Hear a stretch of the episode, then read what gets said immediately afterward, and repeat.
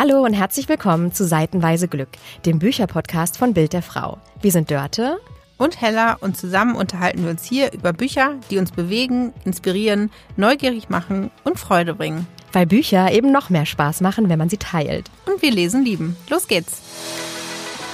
Hallo und herzlich willkommen zu unserem Bücherpodcast der Zeitschrift Bild der Frau. Wir sind Dörte und Hella und bei uns zu Gast ist heute jemand ganz Besonderes, die Autorin Petra Hülsmann. Yay. Hallo, herzlich willkommen. Wir freuen uns. Normalerweise sprechen wir hier nämlich eigentlich immer über zwei Bücher, die uns gerade bewegen, inspirieren oder einfach neugierig machen. Wir haben aber auch beschlossen, dadurch, dass es bei uns um Bücher und um das Thema Lesen geht, immer mal die Menschen einzuladen, die diese tollen Seiten produzieren, über die wir dann reden und uns vielleicht auch einen kleinen Einblick hinter die Kulissen geben. Und wir freuen uns riesig, dass du dich, Petra, auf den Weg gemacht hast ins Studio heute. Ja, sehr gerne. Vielen Dank für die Einladung. Toll. Und auch was ganz Besonderes im Gepäck, da kommen wir gleich drauf zu sprechen. Erstmal, Hella, stellst du kurz unseren Studiogast einmal vor.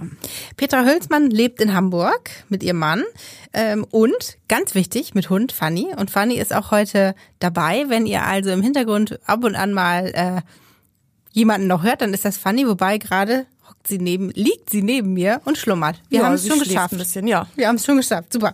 Petra Hülsmann ist aufgewachsen in einer niedersächsischen Kleinstadt, hat mal Germanistik und Kulturwissenschaft studiert und, wie sie sagt, das erfolgreich abgebrochen. Ja. Finde ich sehr sympathisch formuliert.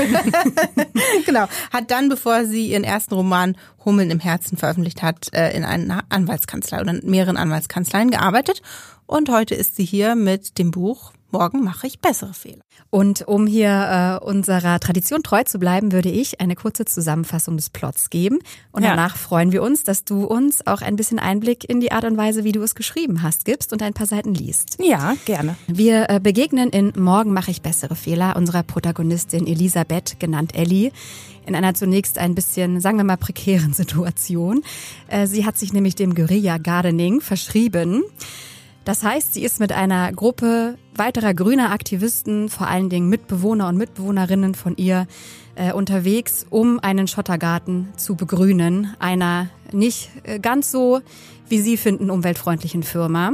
Des Nachts wird sie erwischt, trifft unter anderem, glaube ich, auf den Chef dieses Unternehmens und einen Anwalt, der für dieses Unternehmen arbeitet, wird fast verhaftet und entkommt dieser Situation aber, obwohl sie nochmal zurückläuft, um das Plüschtierchen ihrer Tochter Paula wiederzuholen. Und wir merken schnell, dass Paula und Elisabeth etwas ganz Besonderes verbindet. Elisabeth ist alleinerziehende Mutter von Paula. Paula ist 6 und wir dürfen ein bisschen eintauchen in das Leben von Paula und Elli. Das wird nämlich turbulenter durch einen kleinen Roadtrip, den sie antritt. Sie fährt mit einem alten Auto nach Oberstdorf von Hamburg aus, um den Geburtstag ihrer Tante Fini zu feiern. Ihre Mutter bittet sie noch kurzfristig, Onkel Heinz mitzunehmen, der im Pflegeheim in Hamburg lebt. Und auf dem Weg gaben sie zufälligerweise besagten Anwalt auf, dem sie in dieser nächtlichen, nicht gerade ruhmreichen Aktion begegnet ist. Und das Ganze nimmt im wahrsten Sinne des Wortes sehr schnell Fahrt auf. Und wir begleiten dieses ungleiche Quartett. Ist ein Quartett, richtig? Ja. Quer durch Deutschland, von Nord nach Süd. Und erleben mit, was sie erleben, lernen sie aber auch immer besser kennen. Ja, wir fanden das ganz spannend und finden es auch sehr spannend, dass du hier bist und uns ein bisschen mehr erzählst über den Prozess, wie dieses Buch und diese Geschichte über diese 4 Menschen entstanden ist. Aber erstmal liest du ein paar Seiten, um noch einen tieferen Einblick zu geben. Richtig, genau. Also ich muss davor sagen, dass es mir echt schwer fiel, eine Textstelle rauszusuchen, weil es ja auch nur 2 bis 3 Seiten sind und das... Ich habe immer das Bedürfnis, gleich das ganze Buch vorzulesen, damit man sich das auch richtig gut vorstellen kann. Und ich habe jetzt aber... mich dazu entschieden, einfach den Anfang zu lesen. Da muss man auch nicht groß was an Kontext erzählen, sondern man fängt einfach so an, wie die Leserin eben auch anfangen würden. Es lief alles nach Plan. Nur der Plan war halt leider scheiße. Man hat im Leben immer eine Wahl. Immer. Selbst wenn man glaubt, keine Wahl zu haben. Ob man stehen bleibt oder die Richtung ändert, ob man eine Sache durchzieht oder einen Rückzieher macht. Es ist die eigene Entscheidung, die eigene Wahl. Klingt einfach, ist es aber nicht. Denn erstens ist es oft so, dass einem die zur Verfügung stehende Alternative nicht besonders gefällt. Und zweitens stellt sich immer erst hinterher heraus, ob man eine gute oder eine schlechte Wahl getroffen hat. Und die Suppe, die man sich einbrockt, ist nicht immer lecker, so viel steht fest. Bei mir war es leider so, dass ich ein unleugbares Talent dafür hatte, mich für das Falsche zu entscheiden, egal wie sehr ich auch versuchte, das Richtige zu tun. Selbst wenn ich nicht spontan aus dem Bauch heraus handelte, sondern erstmal tief durchatmete, über die Sache nachdachte und sämtliche Eventualitäten in Erwägung zog, hinterher saß ich trotzdem viel zu oft vor einem Teller unappetitlicher, miese Walsuppe. So wie auch jetzt. Als ich nachts um 4 im strömenden Regen in Gummistiefeln und durchweichter Funktionsjacke durch den Schmodder stapfte, einen Beutel mit Seedbombs in den klammen, kalten Händen. War es mir wie eine gute Idee erschienen, heute aktiv bei der neuesten Aktion meiner Umweltgruppe mitzumachen, anstatt wie sonst nur an den Planungen beteiligt zu sein? Absolut nicht.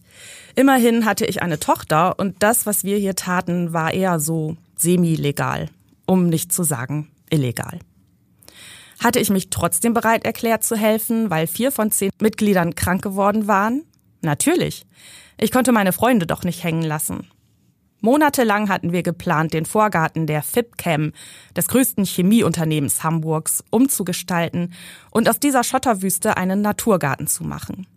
Eine Oase mitten in der Großstadt, neuer Lebensraum für unzählige Insekten, Vögel und Reptilien. Ich war stolz darauf, an dieser Aktion beteiligt zu sein. Nur die Umstände waren es, die mich an meiner Entscheidung zweifeln ließen. Kalter Regen drang am Kragen in meine Jacke ein, lief in einem Rinnsal über meine Brust und versickerte in meinem BH. Bei jedem Schritt schmatzten meine Gummistiefel im Matsch. Mein Rücken tat weh, ich war hundemüde und schon in ein paar Stunden musste ich meine 6-jährige Tochter Paula wecken, in die Kita bringen und anschließend im Bioladen arbeiten. »Scheiße, da kommt jemand«, rief Antje plötzlich aus einiger Entfernung. Mein Herz machte einen Riesensatz und rutschte mir dann mit Karacho in die Hose. Wie angenagelt hockte ich im Matsch, starrte in Antjes Richtung und hatte plötzlich vergessen, wie man atmete oder sich bewegte. In meinem Hirn herrschte gähnende Leere. Das war genau der Grund, warum ich bei diesen Aktionen fast nie aktiv mitwirkte. Wenn die Devise Fight or Flight hieß, entschied mein Gehirn sich leider stets für die Option, die leider nicht zur Wahl stand. Freeze. Ich hörte, wie meine Mitstreiter alles stehen und liegen ließen und erkannte in der Morgendämmerung schemenhaft, wie sie zu den Transportern liefen. Mein Blick glitt in die andere Richtung, wo ein paar Lichtkegel, vermutlich von Taschenlampen, ein Tänzchen aufführten. Endlich sprang ich auf, nur um gleich mit meinen eingeschlafenen Beinen einzuknicken und wieder im Matsch zu landen. Aber ich rappelte mich auf und rannte zu den Transportern. Im Umdrehen bemerkte ich, dass die Taschenlampen fast bei mir angekommen waren.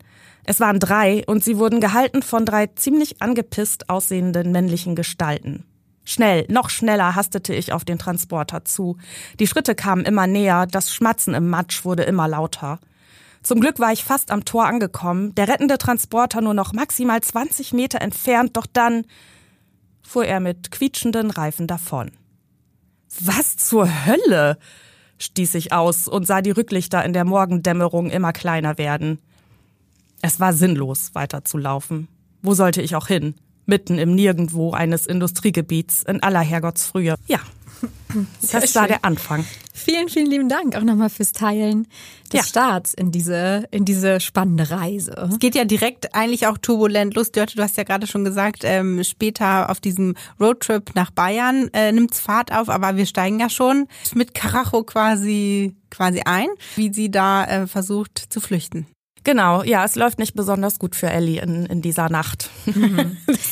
Schön, hast du schön gesagt, es läuft überhaupt nicht gut.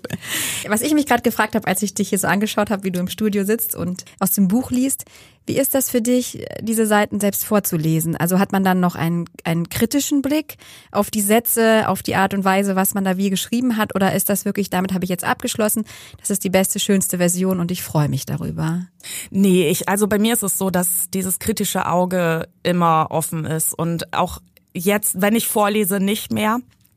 Aber wenn ich die Textstellen vorbereite, die ich vorlese, dann merke ich schon manchmal, wenn ich selber laut lese, oh, das funktioniert jetzt nicht so richtig, das klingt komisch, da muss ich mal ein Wort streichen oder so. Das ist schon bis zum Schluss so. Und ich finde auch immer noch Fehler, muss ich leider ehrlich gestehen. Aber das kommt ganz oft vor. Es lesen ja wirklich viele Leute. Ich selber lese es erstmal mehrmals, meine Lektorin liest es mehrmals und dann gibt es noch Korrektorinnen.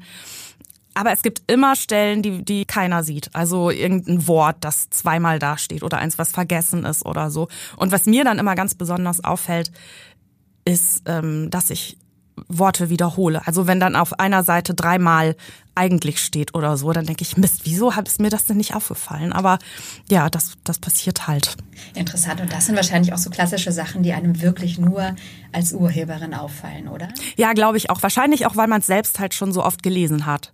Wenn man das im ersten Buch, im ersten Rutsch liest, merkt man sowas nicht, glaube ich nicht. Also ich selber, wenn ich Bücher lese von anderen Autorinnen, merke das ja auch nicht. Mhm. Ja. Aber wie schnell schließt du dann deinen Frieden damit? Also ärgerst du dich dann wirklich lange noch oder geht es? Das geht. Also ich ärgere mich dann in dem Moment, aber dann ist es halt auch vergessen. Und es ist eben auch so, dass man es ja nun mal nicht ändern kann. Und also gut, man kann jetzt in der zweiten Auflage oder so schon dann nochmal das korrigieren, aber im Regelfall nehme ich das dann so hin und denke mir, nächstes Mal mache ich es nicht. Machst du bessere Fehler? Ja, mache ich bessere Fehler, genau. Ich habe zum Beispiel, kann ich vielleicht auch mal kurz erzählen, in einem Buch, ich weiß gar nicht mehr welches, das war eins der ersten, das entweder Hummeln im Herzen oder so, unfassbar viele Ausrufezeichen gemacht. Also jeder Aussage endete mit einem Ausrufezeichen. Und mir ist das nicht aufgefallen, nicht beim Schreiben, nicht beim Korrigieren und es ist niemandem aufgefallen. Und als ich dann aber die Druckfahnen bekommen habe, wo man ja eigentlich nur noch minimal Sachen ändern soll, fiel mir auf einmal auf, dass da auf jeder Seite, keine Ahnung, gefühlt 30 Ausrufezeichen waren. Und dann musste leider, das tut mir auch heute noch leid, ich konnte das so nicht ertragen und es mussten dann fast, also ganz viele Ausrufezeichen einfach in Punkte umgewandelt werden. Und diesen Fehler mache ich jetzt nicht mehr, da achte ich immer drauf. Seitdem gibt's keine Ausrufezeichen. Genau, ganz wenig nur, ganz sparsam. Du, aber vielleicht war das auch dein Drang, dich auszudrücken. Ja. So ein Ausrufezeichen ist ja auch immer was man so ein Satz, den man so rauswirft in die Welt. Genau. Aber ist doch toll, zeigt doch was über den Drang aus, schreiben zu wollen. Ja, da hat meine Lektorin auch gesagt, ja, wahrscheinlich warst du so in Fahrt und so in Rage und so, dass das dann einfach so raus musste. Ja. Nochmal so zum, wie das ist, so ein Buch abzuschließen und loszulassen, aber sozusagen die Protagonistinnen und die Art und Weise, wie sie erzählt sind, wie diese Figuren mit Leben gefüllt sind, das kann ich mir vorstellen, ist dann wahrscheinlich schon einfach komplett zu Ende gebracht, oder? Also auch die Entwicklung, die diese Menschen hinlegen, die dich ja dann eigentlich begleiten und die du auf Papier bringst. Wie ist dieser Gefühl, denn diese Personen so loszulassen? Das fällt mir total schwer, muss ich sagen. Also weil ja gerade die weibliche Hauptfigur mir immer wahnsinnig ans Herz wächst während des Schreibens, weil ich ja auch aus ihrer Perspektive erzähle, in Ich-Form und deswegen ihr am nächsten stehe. Und die loszulassen fällt mir echt schwer und ich denke auch noch oft an die. Und ich habe immer so eine, ich nenne das immer so eine Art Liebeskummerphase, wenn ich ein Buch abschließe und es fällt mir dann ganz schwer, mich einem neuen Projekt zuzuwenden, weil ich immer noch an den alten Figuren so hänge und mich immer frage, was machen die denn jetzt wohl? Und das mache ich auch tatsächlich ab und zu, dass ich mich frage, was machen jetzt eigentlich Lena und Ben aus Hummeln im Herzen oder so? Und dann besuche ich die im Geiste nochmal. Aber ja, irgendwann, spätestens wenn dann das neue Projekt wirklich ansteht, kann ich dann mich auch wieder auf was Neues einlassen. Aber es dauert lange. Hast du mal überlegt, von einem deiner Bücher dann eine Fortsetzung noch zu machen? Weil hier, ohne jetzt zu sagen, wie es ausgeht, aber da gibt's ja doch noch Themen, wo man sagen könnte, da könnte es jetzt auch noch eine Fortsetzung geben. Ja, bei dem Buch muss ich auch sagen, finde ich das tatsächlich spannend, wie es endet, weil das Ende ja im Grunde auch ein Anfang ist, wo ganz massive Veränderungen passieren im Leben der Figuren. Und das finde ich schon auch spannend, wie das ablaufen könnte und wie dann, ja, wie es weitergehen könnte. Aber es steht jetzt konkret, habe ich das nicht geplant. Aber das wäre das Einzige auch, wo ich mir vorstellen könnte, eine Fortsetzung zu schreiben. Alle anderen sind für mich eigentlich auserzählt und die enden so, dass ich denke, das ist jetzt für alle gut und so soll es auch bleiben. Ist ja interessant. Also woran liegt das? Weil die Personen mehr Entwicklungspotenzial haben oder weil ein kürzerer Abschnitt erzählt wurde? De facto, ich glaube, die 48 Stunden Roadtrip und dann begleiten wir sie noch mal über ein paar Wochen hinweg, so habe ich es gelesen. Ne? Ja.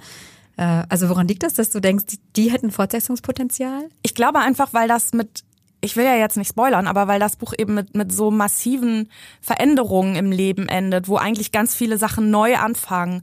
Und ja, bei den anderen Büchern habe ich eher das Gefühl, dass sie am Ende wirklich da sind, wo sie hin sollen, dass sie angekommen sind, dass alles gesettelt ist und dass das Leben jetzt einfach so laufen kann. Und in diesem Fall ist es aber so, dass gerade für Elli und aber auch für die anderen, ja, das Leben nochmal komplett durcheinander geschmissen wird. Und ja, diese Konstellation, die da zum Schluss entsteht, die finde ich halt spannend. Also absolut, vor allen Dingen muss Onkel Heinz auch vorkommen dann bitte. Ja, auf jeden Fall, natürlich. Weil der ist mir ja tatsächlich von dem Quartett irgendwie am meisten ans Herz gewachsen. Ich weiß nicht, wie es dir ging, Dörte, aber ich habe Onkel Heinz gefeiert. Also lustig. Ja, ich habe Paula gefeiert. Ich fand Paula toll. Ja. Also auch so, wie sie geredet hat und was sie gesagt hat. Und wen feierst du am meisten? Also Onkel Heinz ist natürlich auch einer meiner absoluten Favoriten, weil er eben am Anfang so ein fieser Typ ist und so böse. Und ich habe mich am Anfang so über ihn aufgeregt und ich fand ihn ganz schlimm, weil er ja auch, man muss ja sagen, er ist ja wirklich ein totaler Stinkstiefel. Ja, und absolut. Ein eingefleischter. So kaut sich dabei noch. Ja, genau. Und lässt an nichts und niemandem ein gutes Haar und ist halt auch wirklich ein eingefleischter Rassist. Und ich jedes Mal, wenn er dann so einen Spruch abgelassen hat, hätte ich ihm echt eine reinhauen können. Ich habe mich so über ihn aufgeregt. Weil er ja auch so fies ist dann zu Elli und zu Paula und ich habe dann auch immer so einen Beschützerinstinkt. Und auf der anderen Seite muss ich aber auch gestehen, dass der mir auch am meisten Spaß gemacht hat, gerade das Böse. Und ich weiß nicht, vielleicht ist das bei Thriller-Autorinnen auch so, dass die dann den Serienmörder am interessantesten finden oder so. Ja, und er macht halt auch die größte Entwicklung durch eigentlich. Genau. Oder es war meine Hoffnung am Anfang schon, ich dachte, ob der tatsächlich, also da kann ja nicht nur dieses Böse bei ihm sein. Und wir wollen ja nicht zu viel verraten, aber in ihm schlummert doch auch noch was anderes. Ja. Und was ich auch, entschuldige Hella, ich wollte dich nicht unterbrechen, aber was ich bei Onkel Heinz auch ganz spannend fand, war, wir bekommen ja auch ein bisschen eine Erklärung, woher dieses absolut. Wirklich, also nicht nur grummelige, sondern wirklich auch teilweise bösartige, voller Vorurteile und auch rassistischen Denkweisen kommen. Nämlich, wir erfahren da so ein bisschen auch, angekommen in der Oberstdorfer Heimat, erfahren wir so ein bisschen auch mehr über die Kälte, die da wohl auch in der Familie herrscht. Und das fand ich gut, weil man sich das selbst ein bisschen erschließen kann. Das ist keine Wandlung, die einfach so kommt und passiert, weil es natürlich auch spannend ist für eine Handlung, sondern man merkt schon das Intrinsische und bekommt so ein bisschen was erklärt. Also das fand ich charmant. Auch wie sich dann das Verhältnis von Onkel Heinz und Elli auch ändern kann, ne? Und das hat mich wirklich, also ich habe das gerne gelesen und der hat dann ja auch so ein paar Moves, wo man echt überrascht ist, ne? Und die auch wichtig sind für das Buch. Und der hat doch, da steckt schon so ein bisschen auf Feingefühl tatsächlich bei all dem Fiesen bei ihm, aber also ja, ich fand, das war ein ganz spannender Charakter, der auch der ganzen Geschichte und dieser Dynamik zwischen den Personen und so echt gut getan hat. Und ich mochte auch, dann können wir gleich noch. Aber mir hat auch gefallen, wie Elli sich ihm entgegengestellt hat. Weil ich glaube, so diese Situation, dass irgendwo Menschen älterer Generation an einem Tisch sitzen und Sachen sagen, die für unser Empfinden einfach nicht mehr gehen, weiß man ja immer nicht, okay. Ne? Also wie reagiert man da jetzt gut drauf? Und ich finde, sie eigentlich schafft es gut und relativ schnell und abrupt Grenzen zu ziehen. Und das fand ich sehr bewundernswert und hat für mich auch nochmal den Charakter Elli ein bisschen klarer gemacht. Das stimmt. Also viele Leserinnen haben mich auch schon angeschrieben und gesagt, ich hätte den rausgeschmissen nach dem ersten Spruch und den gar nicht mehr mitgenommen. Aber ich finde schon, dass Elli ihm auf jeden Fall Grenzen setzt und auch sehr deutlich macht, so geht's nicht. Und das finde ich an Elli auch gut, ja. Weil du sagst, Leserinnen haben geschrieben. Kommt denn so ganz viel bei dir an, so Feedback zu dem aktuellen Roman dann jetzt in dem Fall? Und wie ist das für dich? Wie gehst du damit um? Ja, ich werde auf Social Media ganz viel angeschrieben, über Instagram und Facebook und bekomme dann eben Nachrichten von Leserinnen. Und im Regelfall sind das ja sehr, sehr liebe, nette, freundliche Nachrichten, über die ich mich auch total freue. Und für mich ist es natürlich auch super wichtig und interessant zu erfahren, wie es dann ankommt bei den Leserinnen, wie die das empfinden und wie die das lesen, weil ich schreibe das so raus in die Welt und es kommt ja im ersten Moment nichts zurück. Das ist ja, also Schreiben ist ja sehr einseitig, eine sehr einseitige Geschichte. Das andere Ende kriegt man ja nicht mit, weil man nicht dabei ist, wenn die es lesen. Und deswegen finde ich es immer toll, Feedback zu bekommen von Leserinnen und auch dann auf Lesungen dann wirklich mal live die Reaktionen zu sehen vom Publikum. An welchen Stellen lachen die und an welchen Stellen sind sie berührt und so. Also das ist für mich total wichtig als Autorin. Ja, kann ich verstehen. Hm. Du hast im Nachwort auch geschrieben, dass diese Geschichte 10 Jahre in dir geschlummert hat. Ja. Da fragt man sich natürlich, warum hat es so lange gedauert? Vielleicht magst du da noch mal ein bisschen was zu erzählen. Ja, es hatte mehrere Gründe. Also ich habe das Buch, ich hatte gerade meinen Debütroman Hummeln im Herzen fertig und habe überlegt, was ich als nächstes schreibe. Und ich war da gerade auf einem Roadtrip selber. In Südostasien waren wir unterwegs ein halbes Jahr mit dem Rucksack und wir waren nicht mit dem Auto unterwegs, sondern mit öffentlichen Verkehrsmitteln. Aber trotzdem sind wir halt oft da gelandet, wo wir gar nicht hin wollten und es ist einiges schiefgegangen. Und da hatte ich dann eben die Idee zu dieser Roadtrip-Geschichte. Auf dieser Reise habe ich dann aber auch den Verlagsvertrag bekommen für meinen Debütroman Hummeln im Herzen und dann wollte der Verlag eben wissen, hast du noch mehr Ideen, wie geht's jetzt weiter? Und zu dem Zeitpunkt kam diese Roadtrip-Geschichte nicht so gut an, weil das eben was ganz anderes war als Hummeln im Herzen und man ja als neue Autorin gucken muss, dass man sich etabliert und so ein bisschen ja für Kontinuität sorgt irgendwie. Und dann haben wir uns also entschlossen, was anderes zu machen.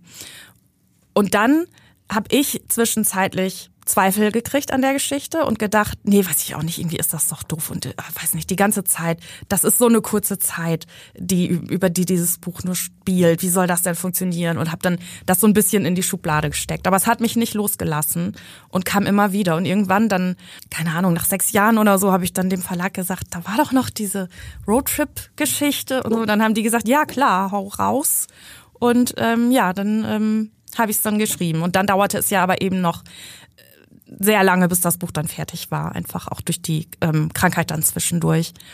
Und ja, deswegen sind es letzten Endes 10 Jahre ins Land gegangen, bis ich das Buch letzten Endes fertig hatte. Wahnsinn. Ich glaube, Fanny mag Roadtrip auch. Zumindest hat sie gerade eben bei dem Stichwort sich kläffend geäußert. Ja, sie passt auf die Tür auf, dass hier keiner reinkommt und die Aufnahmen stört. Ja, danke Fanny. Sehr lieb. Das hast du gerade schon angesprochen, durch die Krankheit, die dazwischen kam. Da hast du auch auf Instagram ein bisschen zu erzählt. Ist das okay, wenn wir das hier auch nochmal kurz anfangen? Ja. Weil der Schreibprozess war ja dadurch auch ein anderer, ne? Mhm. Du hattest eine Depression und konntest du dann in der Zeit vermutlich gar nicht schreiben? Nee.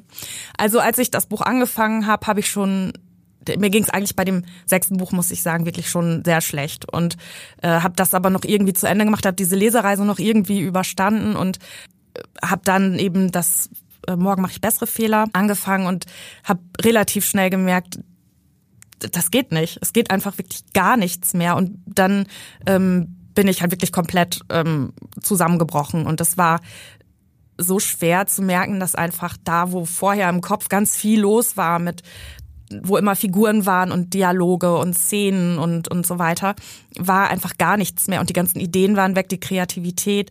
Und das hat mir wahnsinnig gefehlt. Ich habe mich auch total einsam gefühlt. Also Autorinnen und Autoren können das wahrscheinlich verstehen, dieses Gefühl. Oder wenn sie es kennen, dass das dann auf einmal weg ist. Und das hat wirklich lange gedauert, bis das wieder ging. Und ich war dann in einer Klinik und in so einer Tagesklinik und dann noch lange ambulant in Therapie. Und ja, je besser es mir ging, desto mehr kam das dann wieder. Aber es war wirklich ein Kämpfen und ein ganz zäher Prozess. Das war nicht so, dass auf einmal bam, war es wieder da und dann ging das wieder, sondern das hat echt lange gedauert.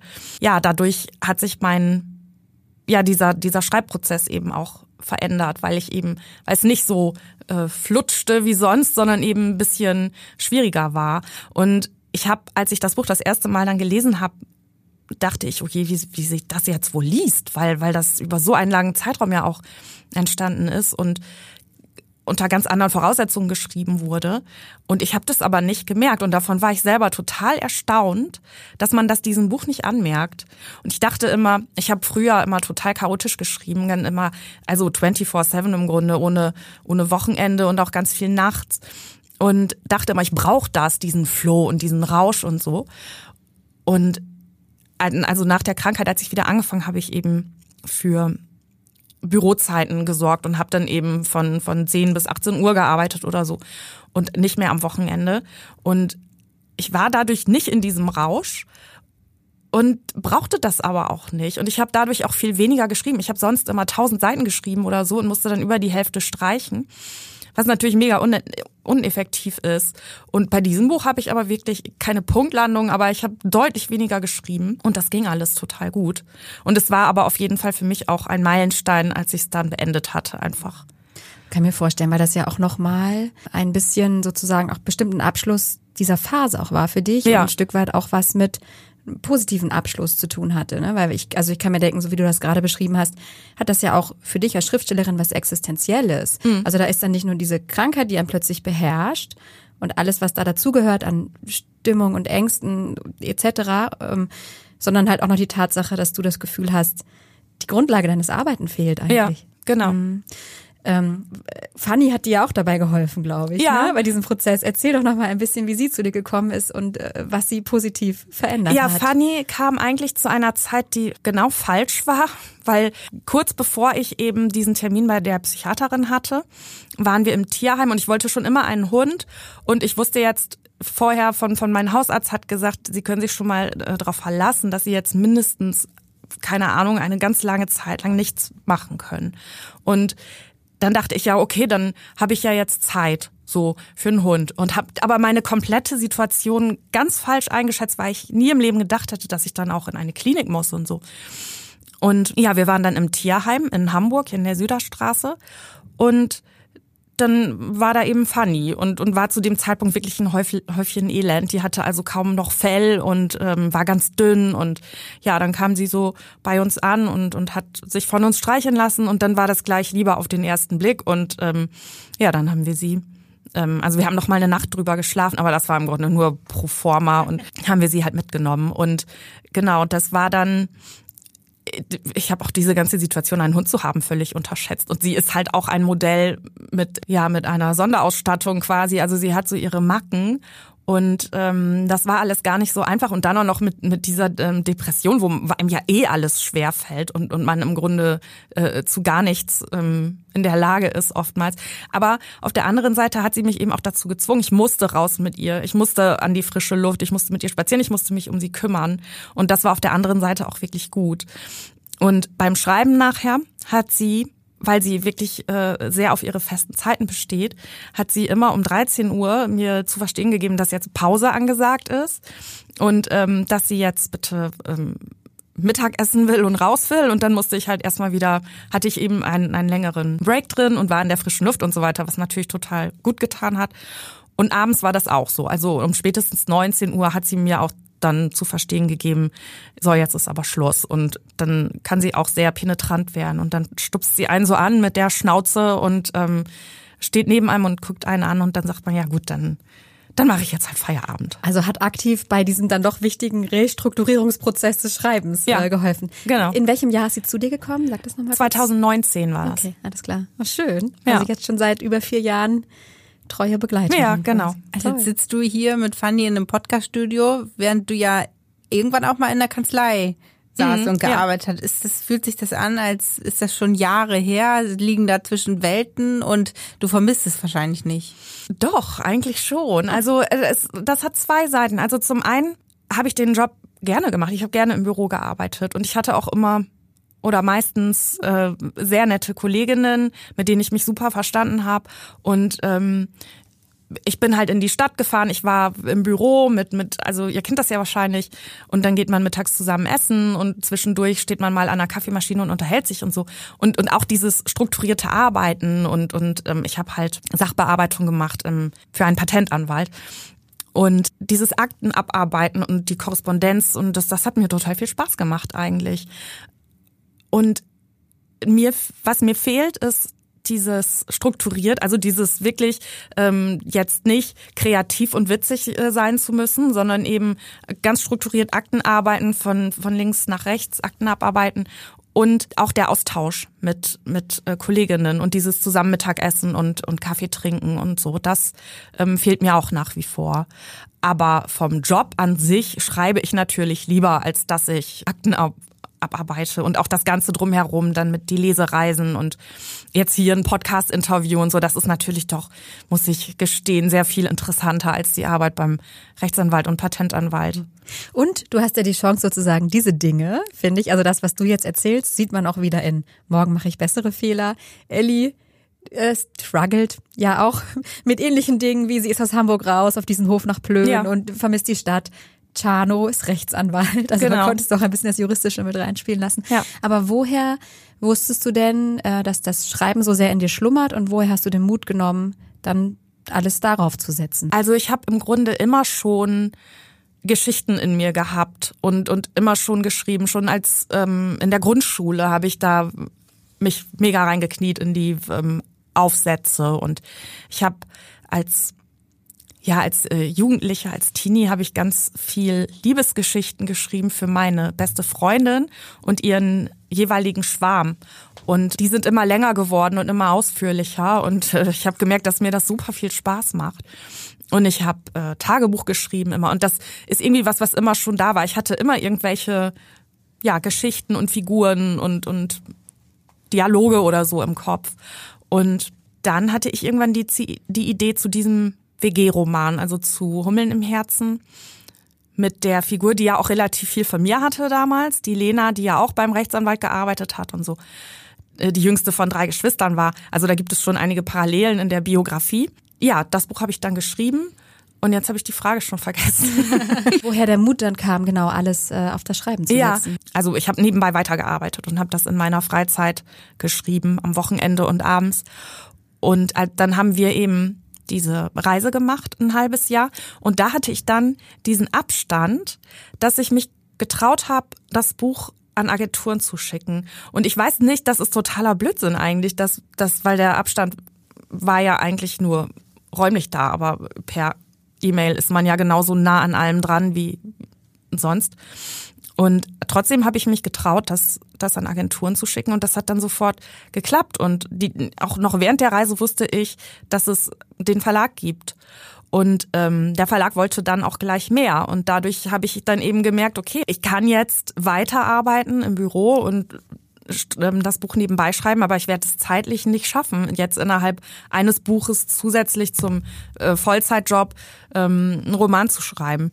Und dann habe ich gedacht, dann versuche ich das jetzt einfach und wenn nicht, ich habe als Minijob weitergearbeitet da und ich wusste halt, wenn das nicht klappt, dann habe ich da immer noch einen Fuß in der Tür und habe jetzt nicht alles auf eine Karte gesetzt, sondern hatte noch immer so ein Sicherheitsnetz. WG übrigens, spielt ja auch hier eine Rolle. Ja. Hast du selbst mal in einer WG gelebt? Ja, ich habe während meiner ganzen Studienzeit lange in WGs gewohnt und auch sehr gerne in WGs gewohnt. Ich fand das immer total schön, ich hatte auch immer super nette Mitbewohnerinnen und Mitbewohner und so dieses Familiäre, diese Ersatzfamilie in der Fremde, das fand ich immer total schön. Du hast ganz am Anfang unseres Gesprächs von Kontinuität was gesagt, also dass sozusagen der Roadtrip-Roman noch nicht so richtig in die Kontinuität dieser Art von Literatur gepasst hat, mit der du angefangen hast, Hummeln im Herzen. Und wir haben auch festgestellt, wenn wir ein bisschen über dich lesen als Autorin, wird gesagt, Petra Hülsmann schreibt Bücher, die glücklich machen. Ich glaube, das Genre hat auch einen bestimmten Namen. Romantic Comedy, ne? Ja, genau. Kannst du dir vorstellen, auch nochmal was anderes zu schreiben oder bist du jetzt sozusagen sehr festgelegt da drauf und das ist dein USP, wie man so schön sagt? Nee, ich kann mir auf jeden Fall vorstellen, was anderes zu schreiben und es gibt auch Ideen und das schwelt so in mir, aber das ist alles noch so unoffiziell, das weiß noch nicht mal meine Agentin und dazu kann ich auch noch gar nichts sagen, aber ich werde das auf jeden Fall machen, also ich will das auf jeden Fall machen, aber was ich auch sagen kann, ich glaube, das werden immer Bücher sein, aus denen man mit einem guten Gefühl rausgeht und die eben,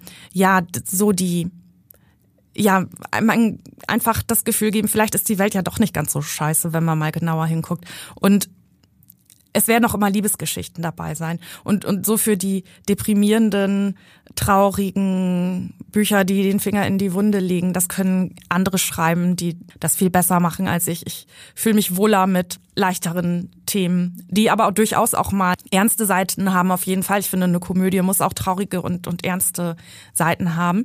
Aber unter anderem bin ich einfach diejenige, die Bücher schreibt, die Leserin zuklappt und sagt, ach ja, das war schön. Und man ja trotzdem auch noch gesellschaftlich relevante Aspekte einfach, das ja. Eine schließt das andere ja nicht aus. Genau, es ist in jedem Buch sind auch ernste Themen mit drin und auch für die Hauptfiguren steht auch immer relativ viel auf dem Spiel. Die müssen halt ja auch kämpfen und sich durchsetzen in ihrem Leben und gesellschaftskritische Themen sind auch viel dabei und ja, die kriegen teilweise vom Leben eine schwere Packung mit der sie dann irgendwie umgehen müssen. Also es ist nicht alles immer nur Friede, Freude, Eierkuchen oder so. Ja, weil das ist ja auch, das sind ja Wege, die stark machen einfach. Ne? Ja. Also auch jetzt Elli, die als alleinerziehende Mutter mit 21 Jahren schwanger geworden, sich gegen wirklich alle möglichen Umstände durchsetzend auch, es aber trotzdem hinbekommt, auch auf eine schöne, leichte, manchmal vielleicht für einige auch ein bisschen unkonventionelle Art und Weise Mutter zu sein und so. Ich finde, das ist schon eine unglaublich starke Frauenrolle auch. Ja. Darf ich noch mal ganz kurz auf das Thema Depression zu sprechen kommen? Mhm. Auch weil ich jetzt das gerade gedacht habe, wenn es darum geht, dass ein Weg nicht immer leicht ist. Du hast dich ja dann an einem bestimmten Punkt auch beschlossen, das öffentlich zu machen und öffentlich darüber zu sprechen. Ja. Warum? Ich finde es einfach total wichtig, darüber offen zu sprechen, weil das einfach eine Krankheit ist, die therapiert werden muss. Und ich finde es wichtig, dass das nicht so tabuisiert ist. Und das schafft man nur, wenn man darüber spricht. Und das ist nichts, wofür man sich schämen muss oder was irgendwie schlimm ist. Also schlimm ist es natürlich, aber es ist eben, man kann nichts dafür, dass es so ist. Aber es ist ganz oft auch noch mit so hinter vorgehaltener Hand, ja, das ist was Psychisches oder irgendwie so. Das ist was, dafür schämen sich viele. Und das finde ich einfach, ist an der Zeit, das zu ändern und darüber offen zu sprechen und zu sagen, ja, hey, ich hatte das und ich bin damit fertig geworden. Und es kann ja auch für viele andere, die gerade in der Situation noch sind, ein gutes Zeichen sein und vielleicht auch Mut machen, auch selbst mal versuchen, einen Therapieplatz zu bekommen. Ja, Mut machen, sich Hilfe zu suchen. Ja, genau. Zum einen das Zeichen, du bist nicht allein, zum anderen auch, es gibt Hilfe und man kann sie sich aktiv suchen. Ja. Dein Nachwort, ne? Der letzte Satz ist, glaube ich, auch in deinem Nachwort des Buches, dass du an alle, die betroffen sind, denkst und sie umarmst und ja. Ja. Schön, das ist wahrscheinlich auch das Buch, so eine Umarmung. Mhm. Also ja. Eine Umarmung für die Leserin, finde ich. Ich würde, weil ich habe gerade einen Blick auf die Zeit geworfen. Danke, Hella. Umarmung für diese Folge. Könntest du ja jetzt noch ein Stückchen vorlesen? Okay, dann lese ich jetzt mal die zweite Passage. Es ist eine Passage, in der die vier jetzt zusammen im Auto sitzen und in der man dann eben auch merkt, was für unterschiedliche Charaktere da aufeinander prallen. Also sie haben sich jetzt gerade kennengelernt und fahren gerade zusammen zu viert los. Im Schneckentempo quälte ich mich durch den dichten Verkehr über die Elbbrücken. Je näher es Richtung Autobahn ging, desto größer wurde die Blechlawine. Paula nuckelte an ihrer Wasserflasche und beobachtete Jano, der auf seinem Handy tippte. Schließlich zeigte sie Jano ihr Lieblingsbuch, Lotta zieht um von Astrid Lindgren. Liest du mir das vor? Doch Jano war mit seiner Aufmerksamkeit nur bei seinem Handy. Das geht nicht, ich muss telefonieren. Dann eben später, sagte Paula und blätterte stattdessen selbst in dem Buch. Onkel Heinz gab mir derweil ungefragt Ratschläge. Du musst dich links einordnen. Links. Das andere links. Fahr doch nicht immer so dicht auf. Der da vorne will rein, wenn du so freundlich wärst. Ich atmete tief in den Bauch und gab mein Bestes, sein Genörgel an mir abprallen zu lassen. Mir schwante, dass dies die längste Autofahrt meines Lebens werden würde. Jano telefonierte mit öltriefender Stimme, offensichtlich mit seinem Vorgesetzten. Jetzt müssen wir uns den ganzen Weg über dieses Geschwätz anhören. Ich seh's schon kommen, brummte Onkel Heinz. Elisabeth, du musst auf die A7, nicht auf die A1. Weiß ich doch, behauptete ich und wechselte den Fahrstreifen. Jano hielt sich mit der Hand das freie Ohr zu, während er weiter telefonierte. Genau, Herr Dr. Auerbach. Der Termin mit der Gegenseite ist übermorgen um 15:30 Uhr. Wir haben alle Zeit der Welt, uns vorzubereiten. Ha, genau, der war gut, Herr Dr. Auerbach. Was für ein Schleimer, der klassische Chefwitzlacher. Kann der Türke mal aufhören zu telefonieren? Meckerte Onkel Heinz. So kann sich doch kein Mensch aufs Fahren konzentrieren. Ich kann mich sehr gut aufs Fahren konzentrieren, Onkel Heinz, und hör gefälligst mit dieser rassistischen Scheiße auf. Achte du gefälligst auf deinen Tonfall, Fräulein. Nenn mich nicht Fräulein, Mama sagt ganz oft Scheiße, petzte Paula. Jano redete noch lauter. Nein, das ist so ein nerviges Hörspiel im Radio. Alles klar, ich melde mich vor dem Meeting nochmal. Bis morgen, Herr Dr. Auerbach. Er legte das Telefon neben sich, rutschte ein Stück vor und beugte sich zu mir. Darf ich mir mal eine Frage erlauben, Elli? Wir sind doch jetzt auf der Autobahn, oder? Ja, wie du siehst. Und hier ist nirgends eine Geschwindigkeitsbegrenzung. Wenn keine Geschwindigkeitsbegrenzung besteht, ist die Richtgeschwindigkeit auf deutschen Autobahnen 130 km/h. Richtig? Ja, Jano, davon habe ich schon mal gehört. Warum hast du dann bereits bei 90 Stundenkilometern deine Reisegeschwindigkeit erreicht? Ich möchte dem Wagen nicht zu viel zumuten. Außerdem nennt man das defensives und umweltbewusstes Fahren. Nein, das nennt man lahmarschiges Fahren. Bei dem Verkehr können wir froh sein, überhaupt 90 fahren zu können. Oder soll ich wie ein Penner über die linke Spur brettern und alle wegdrängen? Das wäre sehr schön, ja. Dann wäre diese Fahrt nämlich schneller vorbei. Onkel Heinz drehte sich mühsam zu Jano um. Meine Nichte wird ganz sicher nicht wie ein Derwisch mit 200 Sachen die Bahn runterknallen. Elisabeth, nicht so dicht auffahren. Das halte ich nicht aus, dachte ich verzweifelt. Verdammte Klimaerwärmung. Letzten Endes war sie es doch, die für Unwetter wie Poldi und somit für diese unheilige Allianz verantwortlich war.